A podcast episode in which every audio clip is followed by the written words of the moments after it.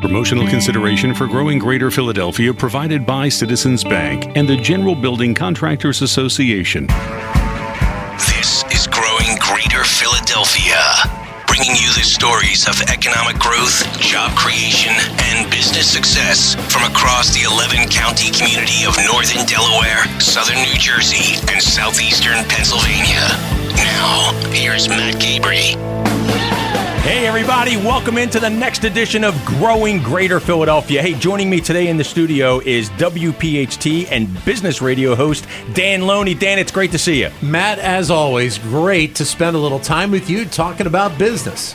You know, Dan, people, how we connect with people, that is really key to success that we have in our lives. And this episode that we're going to be talking about, we really wanted to explore people and how they've tapped into that human condition, their interactions with each other and with the customers and their partners and the vendors that they have uh, every day. And it can begin for many people by bridging that gap from what you learn in school, whether that be high school, college, some sort of trade school, to actually knowing how to work with others. Yeah, and you know, it's that spirit of relationship building and, and how people feel when they have an encounter with other people whether it's in a coffee shop or in the workplace or some other sort of social setting, that really is at the heart of a colleague here in Greater Philadelphia. His name is Nick Bayer.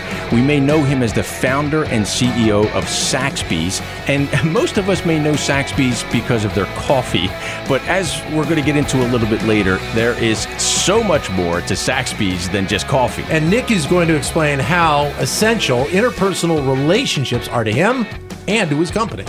Yeah, you know, I, I really wish I would have known back in the day that the value of people and culture and environment and the sense of belonging the way that I do today. Because, um, you know, that's a really hard thing to teach in the classroom. You know, I learned a lot of amazing things in the classroom at Cornell, just like students are learning here at CCP and Penn and Temple and Drexel.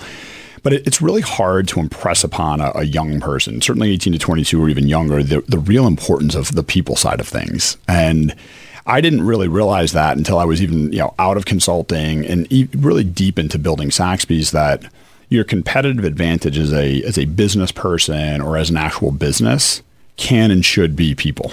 I had to make the mistake when I first started Saxby's to think that our only focus needed to be great product. You competed on great product. And if you wanted to have great culture, you would use the profits of selling this great product to then invest in culture. I had it completely backwards. Mm-hmm.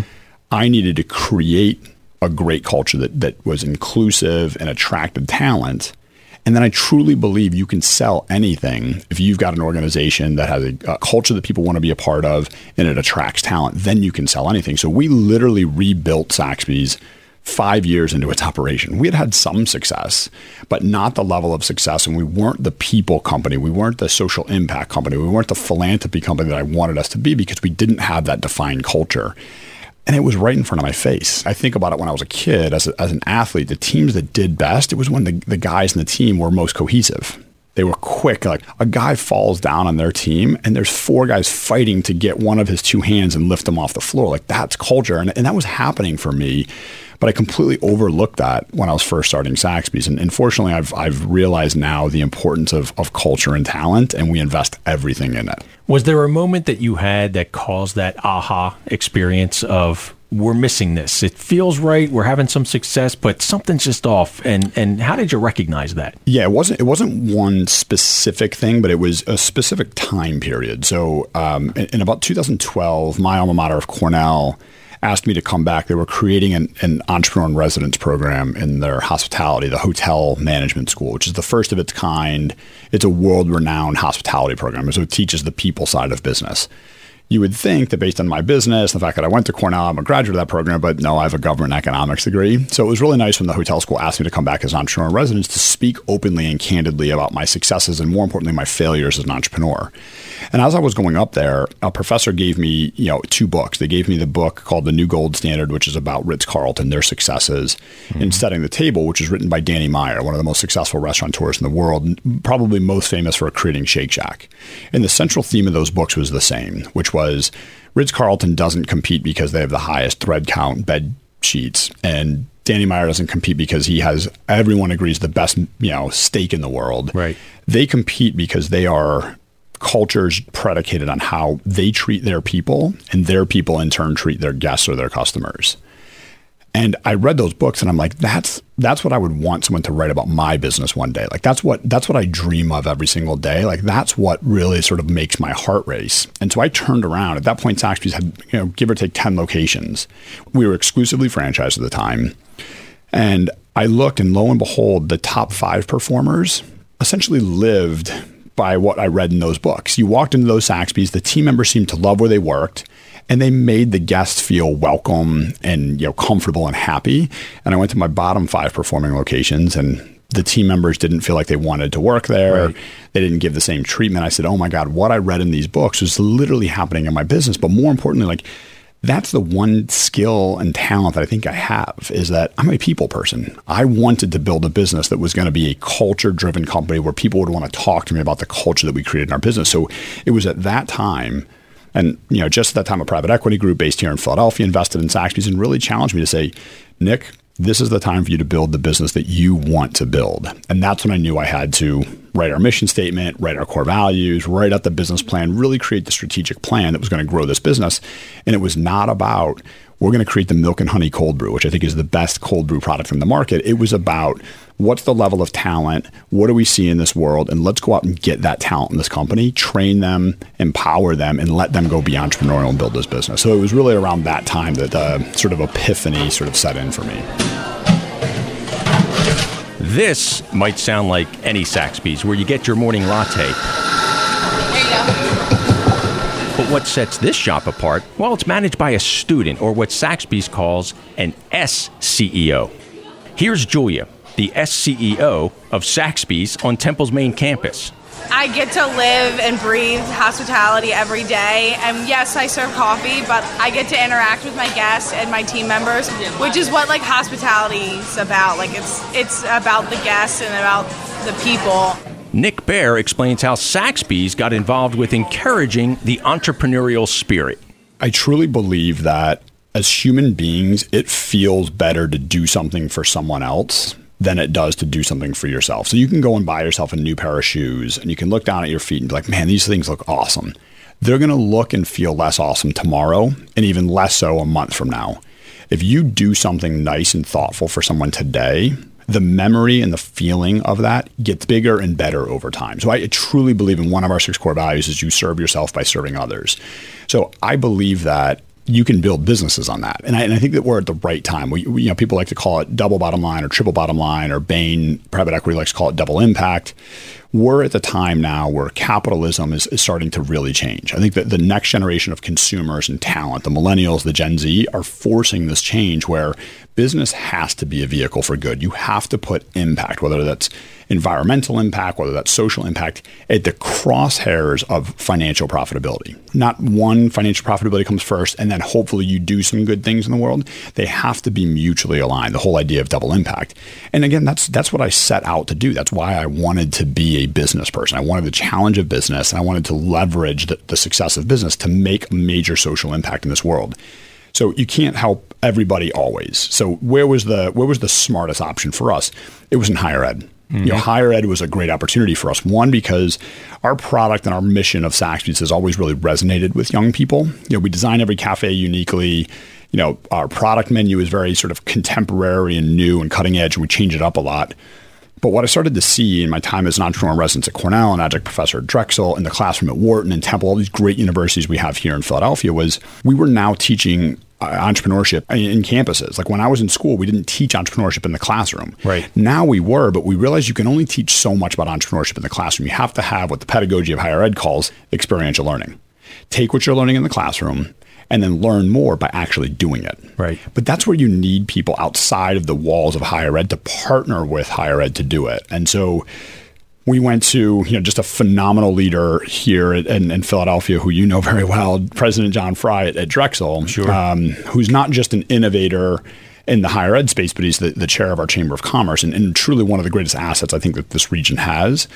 And I went to John in, in 2014. I said, Hey, John, I would really love to be able to leverage the support system that we've created at Saxby's, the culture and talent that we have to give you experiential learning at Drexel. So allow your students to design their own Saxby's but more importantly, run it exclusively for full credit. Like literally partner this with what's happening in the classroom. And literally over 45 minute conversation, he goes, let's do it. And Right.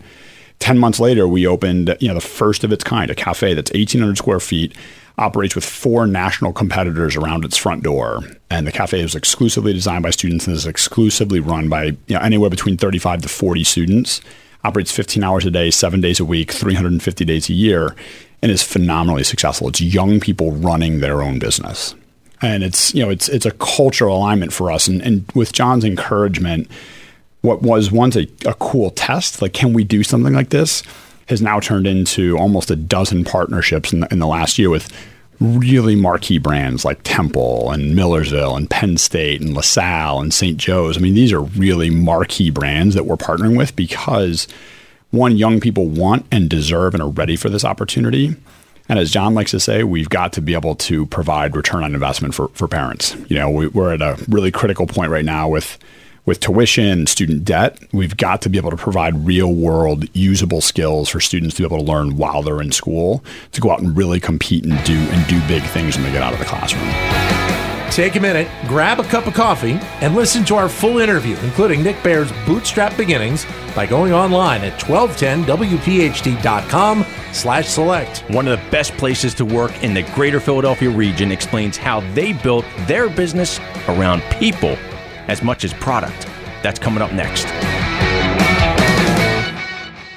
With a workforce of just over 3 million people, Greater Philadelphia is the sixth largest region in the country for employment. Learn more about what's driving growth at companies large and small in the Greater Philadelphia region at selectgreaterphl.com. Drexel University is a proud investor of the Select Greater Philadelphia Council. Drexel University engages with students in universities around the world and is home to the Academy of Natural Sciences, the nation's oldest major natural science museum and research organization. Learn more about Drexel University at drexel.edu or call 215 895 2000. Development projects are revitalizing the future of Greater Philadelphia's neighborhoods, towns, and cities. And you can learn more when you join the Select Greater Philadelphia team at their annual program, Breaking Ground Projects Transforming Greater Philadelphia. This dynamic gathering offers an exclusive look at projects across Delaware, New Jersey, and Pennsylvania that will flourish well after the ribbons have been cut.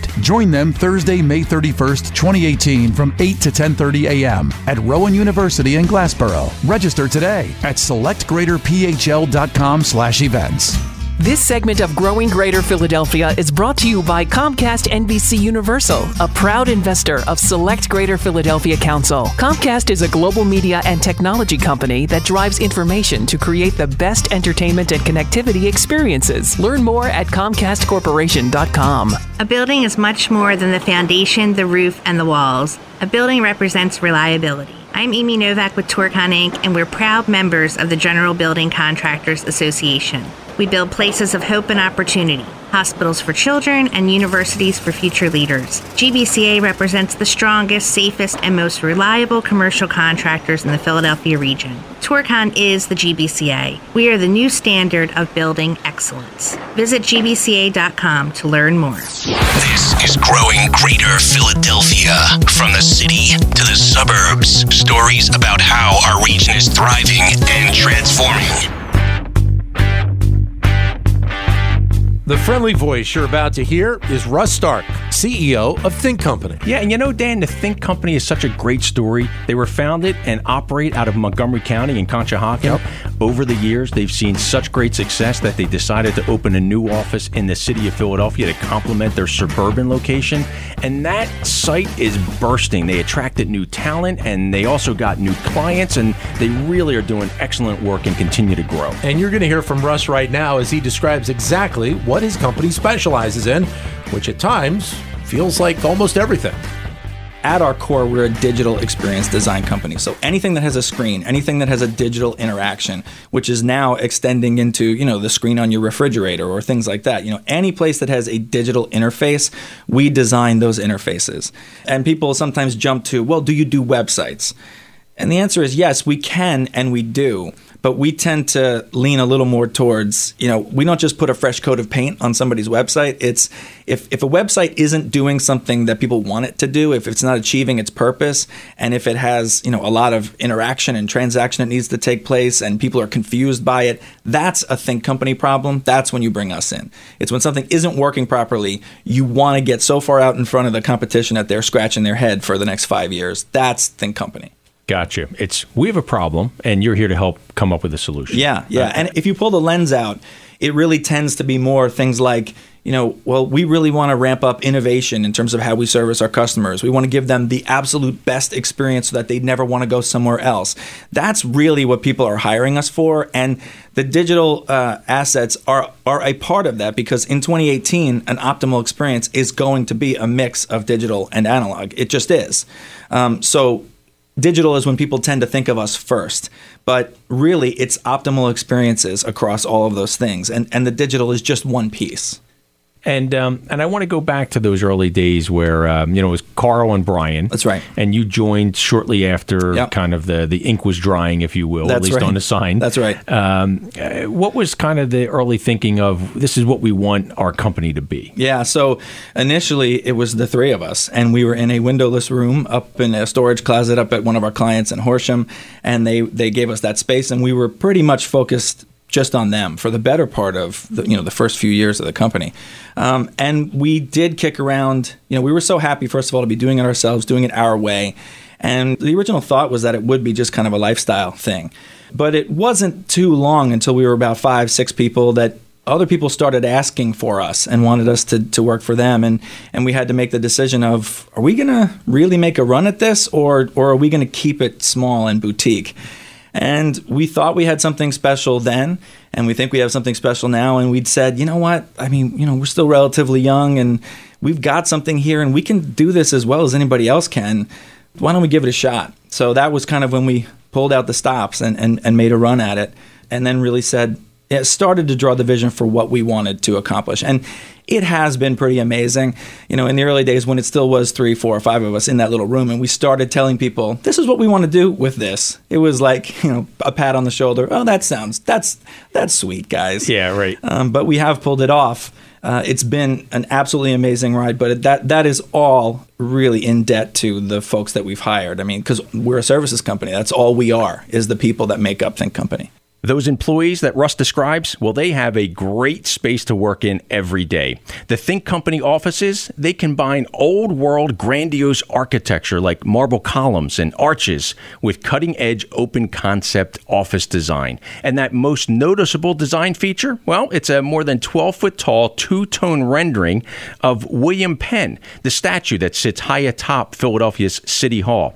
And the office, it looks and sounds what you might expect from a tech centered company. You know, most companies have really great success stories, and we asked Russ about the ones that really stand out for him. Yeah, I mean, it, it may sound like a bit of a cop out, but I can't think of too many that I don't feel that way about just because, you know, the folks who tend to work with us tend to be the people that, you know, early on they used to joke that we were the A team. It was like when they didn't know where else to turn and they had a big problem, if they could find us, we could solve the problem, you know. Um, so that included, you know, in the early days, the project that really got us launched was doing a, a medical information portal for doctors. And that was the first time that we were able to show the world listen, the things that you think doctors want are not what they want. And all it takes is some objective research with these folks to really pin down who they are. And they don't care about, you know, what you can and can't do because of the way your organization is structured or the way you're regulated. They don't care. They, they are who they are. They're going to get this information one way or another. There are certain things they want from you, certain things they don't. How can we get around all of these constraints and give them what they want? And I think, you know, one of the things that we were most proud of was the first time that we kind of prototyped something out. You know, I'll just put that in front of doctors and they said, wow, this is the first time that you've actually put something in front of us that is exactly what we've asked for. You're not showing me pictures of people frolicking through the field because they're so happy they're on a drug and it doesn't feel like you're trying to sell me anything. I asked you for something scientific and simple and right to the point, and this is it. And that's that's very much the way that we work. We have a lot of mantras, but one is that there's no I in design. So if, if you're sitting around the table saying, Well, I think it should work like X, or I'd like to see, or if it were me, I would, that's fine. But even if you're a member of the target audience, you are an N of one. So, what does that target audience as an objective whole want? What are their jobs to be done? What are their pain points? And then what is an ideal future for them? Let's design that. And the story you shared about the feedback from a physician or a physician's mm-hmm. group that said, wow, this is exactly what we want, that's got to be really satisfying because design in general is very subjective. And, yeah, absolutely. And what one person hears or thinks is the solution may be totally different from what another person thinks, and especially if that person's the client. So yeah. so when you come back with something that's spot on, that's got to be really professionally satisfying. Yeah, and that's a, that's exactly how I frame it all the time. I mean, design and development are very subjective undertakings. So you have to have a strong process so that you can be confident that you can deliver what you say you're going to deliver, uh, and we always have because we we've spent a lot of time honing that model and honing that process. And that doesn't mean that you're going to nail it the first time that you put you know an idea out there. But it means that there is a process to work through it and get to it. And it's really all driven by research. I mean that's that's the key to the kingdom. And it's kind of common sense but it's very easy for it to get lost in the shuffle. And it's also not easy to do well because there's always bias and ego that creeps into these kinds of things. And you have to be really good at keeping that at bay and is there a specific milestone that you look back on and say that that was the trigger, or is it just uh, organic growth of uh, word of mouth and, and great work that your team is doing that's attracting not only more clients that require more employees, but just this um, trajectory? Yeah, it really has been more of that, and I think that's why, in some ways, we're a little atypical. I mean, we when we go to these things like the Inc. 5000, there are people who are super psyched because they've had you know whatever it is, 250 percent growth over the last three years, and that's that's fine, but that's not. I don't know. That's that's not as meaningful to us. What's meaningful to us is that it has happened organically, and like we're we're the size that we are, and uh, because we've done great work, that's really the only reason. And you know, now of course we have to paint a picture of what the future should look like because we have to make decisions against that, um, and we need some kind of barometer and strategy and and uh, and vision. Um, but in general, it's it's to do more of what we do, which really provides great work, provides great experiences. You know, kind of through the work we do for our clients. You know, it really it does even on a small scale. It makes people's lives better, even if it's small groups of people in different pockets. And again, I, we've created the kind of company we always wanted to work at. So I feel like even just creating a company that has the core values that we have um, is worthwhile because it's created an amazing workplace for 88 people now. We want to do that for more people. And I think doing something like writing down your core values, publishing them, and then holding yourselves against them or you know holding yourselves accountable to them and having everybody else hold you accountable to them too because you published them um, it's pretty i don't know i feel like it's a great example for how a company can be run. You know it's funny when we first published those core values i had a couple people kind of say oh that's pretty wishy-washy stuff. Why would you do that? Right, why does that right. matter? And my response was yeah number one it's not wishy-washy. Um, if you put these things out there and publish them then you're held accountable and it is 10 times harder to run a company constantly asking yourselves is this is this aligned with the core values however it is exponentially more rewarding when you do so um, you know that that's been important to us so, what a really great, amazing, and inspiring conclusion to our conversation with Russ. And it proves that when you have a vision and you stick to your principles, success is not that far behind. To hear more from Russ about building a business around core values, go right now to 1210wpht.com slash select. Growing Greater Philadelphia is presented by Select Greater Philadelphia, a council of our Chamber of Commerce for Greater Philadelphia. Select is the business attraction organization for Northern Delaware, Southern New Jersey, and Southeastern Pennsylvania. We focus on growing the economic vibrancy of our collective community by attracting new businesses and new jobs to our community. Special thanks to our investors and our partners who believe in our work. And a special thanks to producers Elena Carmazin and Maricela Juarez, and our writer Samara Grizel, and our researcher Steve Boucher. Learn more at selectgreaterphl.com and tune in to our podcast on 1210wpht.com slash select. Thanks, and join us next week. This segment of Growing Greater Philadelphia is brought to you by Green and Spiegel, a proud investor of Select Greater Philadelphia Council. Green and Spiegel is a full-service immigration law firm that specializes in helping businesses grow in the Philadelphia region and nationally through global corporate migration. Learn more about Green and Spiegel at gns-us.com. Liberty Property Trust has been creating environments that help businesses realize their full potential for nearly 50 years. To learn about the Philadelphia Navy Yard or other Liberty properties, visit libertyproperty.com or call 215 568 4100. This is a citizen's perspective on planning for retirement, also known as the five stages of grief. Presented by me, Tony Goes, Premier Relationship Manager at Citizens Bank. When it comes to helping my clients, like Dave here, plan for retirement, I get this a lot. First comes denial. Not worried. Definitely not worried. I've got plenty of time and money. Then anger. What was I thinking? Why didn't I start saving more years ago? Then fear. What am I going to do now? This is bad, right? Right? Then comes bargaining. Okay, how about this? Here's an idea. What if I start saving more next year? Then finally, acceptance. Maybe we should get started. I can help take the grief out of planning for retirement. Ask me, Tony Goes, how a Citizens Retirement Checkup can help you reach your potential. Citizens Bank is a brand name of Citizens Bank NA and Citizens Bank of Pennsylvania, member FDIC. Citizens Bank Wealth Management is comprised of both bank and brokerage affiliated companies. Gross regional product of 420 billion, Greater Philadelphia is in the top three among all metropolitan areas of the northeastern United States. To learn more about the regional economy, visit selectgreaterphl.com.